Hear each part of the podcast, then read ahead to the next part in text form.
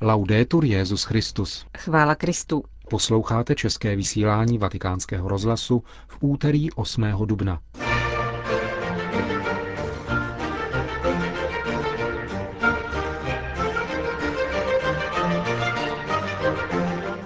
V tiskovém středisku svatého stolce byl dnes dopoledne prezentován program nadcházející apoštolské cesty Benedikta šestnáctého do Spojených států amerických a sídla O S N. V Římě skončilo druhé mezinárodní teologicko-pastorační sympózium o charizmatech a charizmatické obnově v katolické církvi. Německá biskupská konference vydala knihu o nucených pracích v katolické církvi za třetí říše.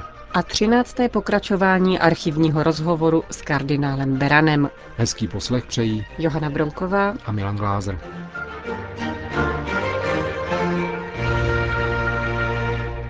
Zprávy Vatikánského rozhlasu. Vatikán. V tiskovém středisku svatého stolce byl dnes dopoledne prezentován program nadcházející apoštolské cesty Benedikta šestnáctého do Spojených států amerických a sídla O S N. Podle průzkumu veřejného mínění uskutečněného ve Spojených státech Američané v souvislosti s touto návštěvou od papežových vystoupení očekávají především náboženská a mravní témata o Bohu v každodenním životě. Výsledky průzkumu provedeného nadací Kolumbových rytířů sdělil otec Federico Rombardi. Vatikánský tiskový mluvčí dále sdělil některé podrobnosti z programu plánované cesty, na níž se Benedikt šestnáctý vydá patnáctého dubna kolem poledne z římského letiště Fiumicino. Po desetihodinovém letu přistane papežský speciál na washingtonském letišti Air Force One, kde je jen krátce přivítá prezident Spojených států George Bush s chotí.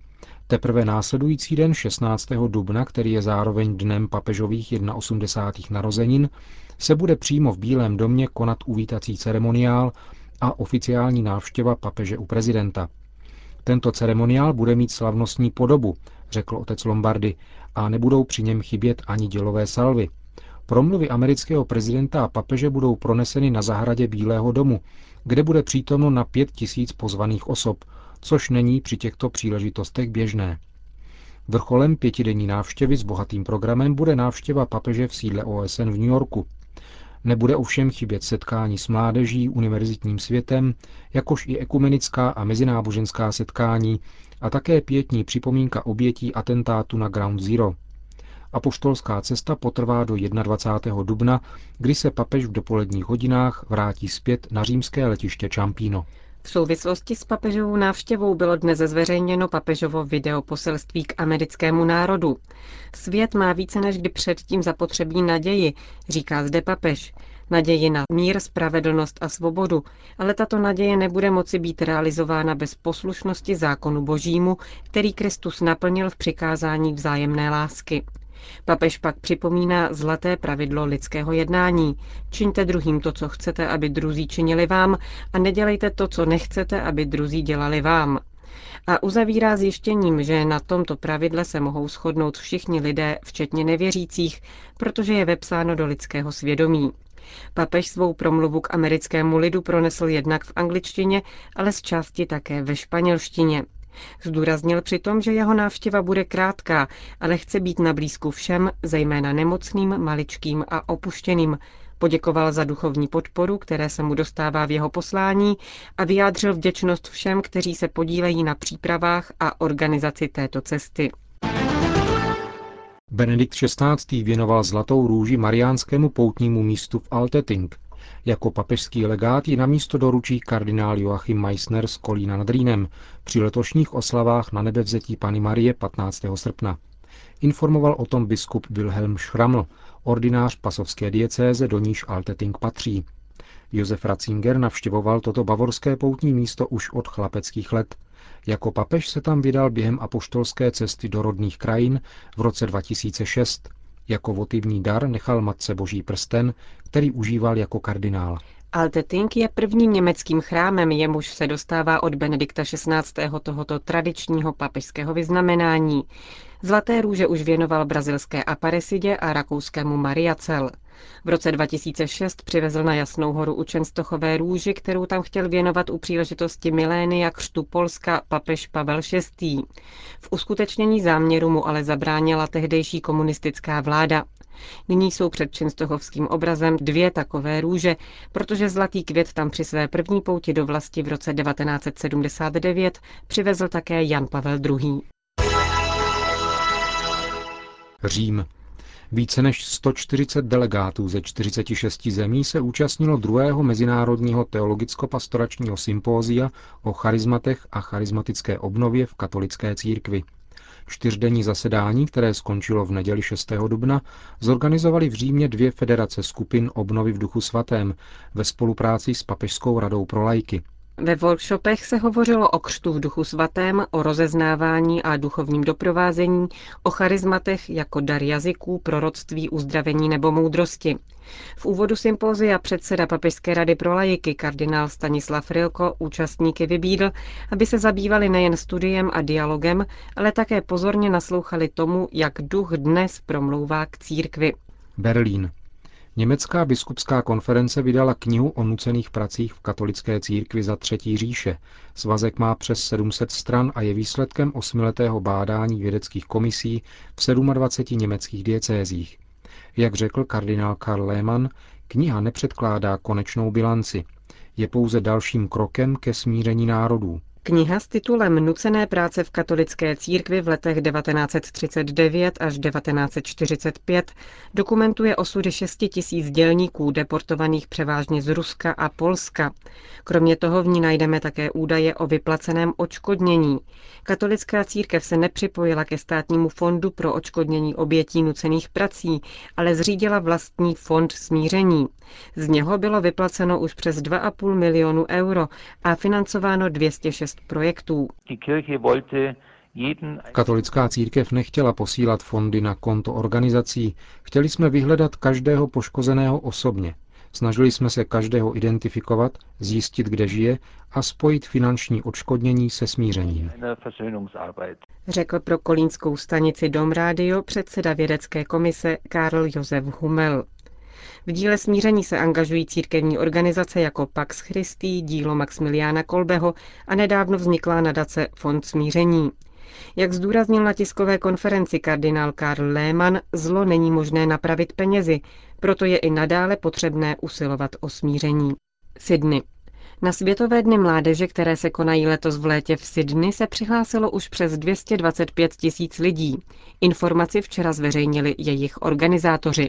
Celou akci bude pomáhat organizovat na čtyři tisíce dobrovolníků. Oficiální stránky setkání však zvou mladé k dalšímu rozšíření jejich řad.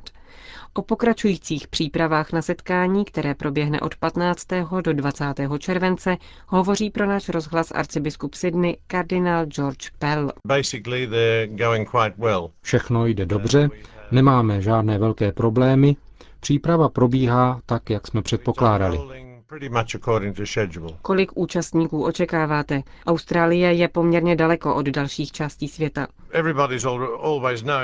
To, že velká vzdálenost může představovat určitý problém, všichni věděli od začátku.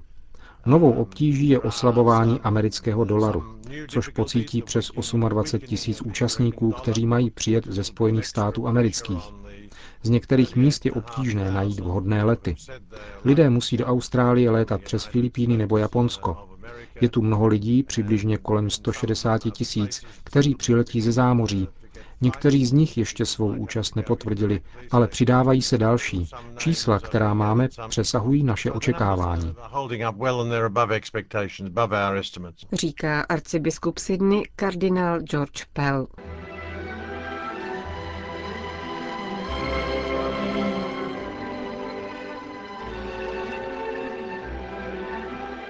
Kardinál Josef Beran vzpomíná.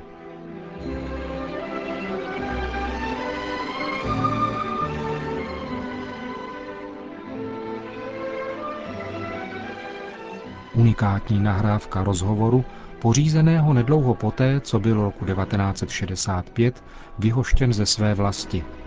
Rozhovor uvádíme na pokračování u příležitosti letošního sto dvacátého výročí jeho narození.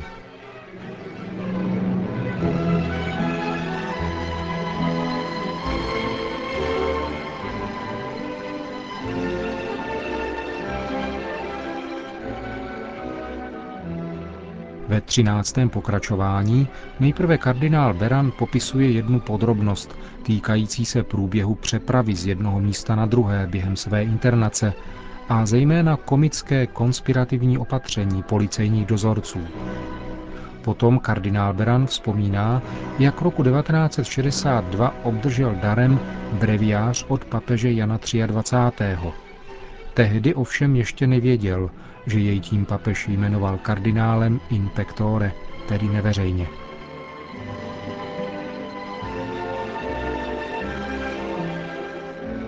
A taky to bylo zajímavé, jednou jsme jeli, tedy já jsem dostal k zubnímu lékaři, tak z těch Pabinic nás vezli do, do Prahy a když jsme jeli nějakou tou vesničkou, tak ten Tento šofér jeden přijel z ministerstva, tam to mi poslali šofér s autem a taky by ten jeden stráž, teď musíte takhle lehnout. Oni vás mohli vidět, víte, takhle a mohli by vás poznat, takhle si musíte lehnout. Já jsem řekl, prosím vás, já jsem malý, on to není viděl, potom to auto letělo, víte, těmi vesnicemi.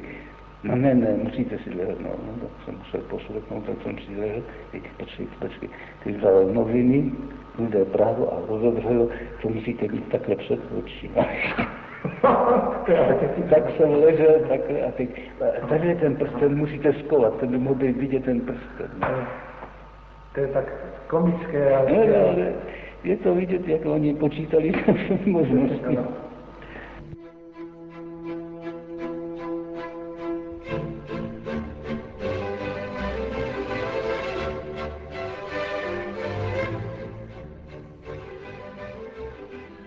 Sám máte velmi vřelé vzpomínky taky na svatého otce Jana dvacátého třetího že on si na vás krásně vzpomněl osobně, že také? Jo, ano. Já jsem ho dříve neznal, ale tak to bylo osmého prosince, to bylo datované, osmého prosince šedesát dva, jsem dostal breviář. To je model, tedy nový, nov, nejnovější vydání breviáře, v deskách, deskách tedy karinářské barvy a tam byl vtištěn taky můj znak, už to bylo zajímavé, tedy můj znak už tam byl vtištěn a pak v druhém svazku bylo věnování, takže těžkýmu frátrům frátry bylo, Josef Beran, a když jsme Gaudium cum pace, tedy psal radost a mír. Mír, ano. A vašem jménem se z toho, tušili jste z toho, z té purpurové barvy, že vás svatý otec jmenoval kardinálem in petto, jak se říkalo a jak se pokládalo, jste v celém světě katolickém? Ano, když ono bylo v novinách, tak ještě svatý otec mám už tři kardinály in petto. A potom právě z těch novin, těch výstřížků, těch novin ze západního Německa, jsme se tak dověděli, že se říká, že mezi těmi třemi jsem také já. A ten breviář mi tedy odešel, totiž ten breviář přivezl z Říma pan biskup Nečej a mě mě ho osobně odevzdat. A oni to nedovolili, jemu, oni mě to přinesli sami a řekli, ale nikomu neukazovat. To je taky vymluvené. To jsem zrovna, to jsem byl zrovna, jsem byl, na, měl se přesu navští, to bylo na ministerstvu vnitra. A jak jsme hovořili, já najednou vidím, že ten stáž, co tam byl, je tam přines někdo nějaký takový balíček, on to otevřel a to prohlížel. Tak jsem říkal, co to bude. A když sestra odešla, když to všechno odešlo, tak mi to přinesl a řekl, ale neukazujte to nikomu.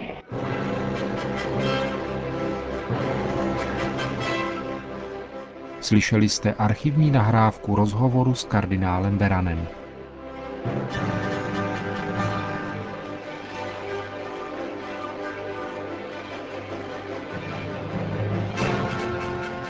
Končíme české vysílání Vatikánského rozhlasu. Chvála Kristu. Laudetur Jesus Christus.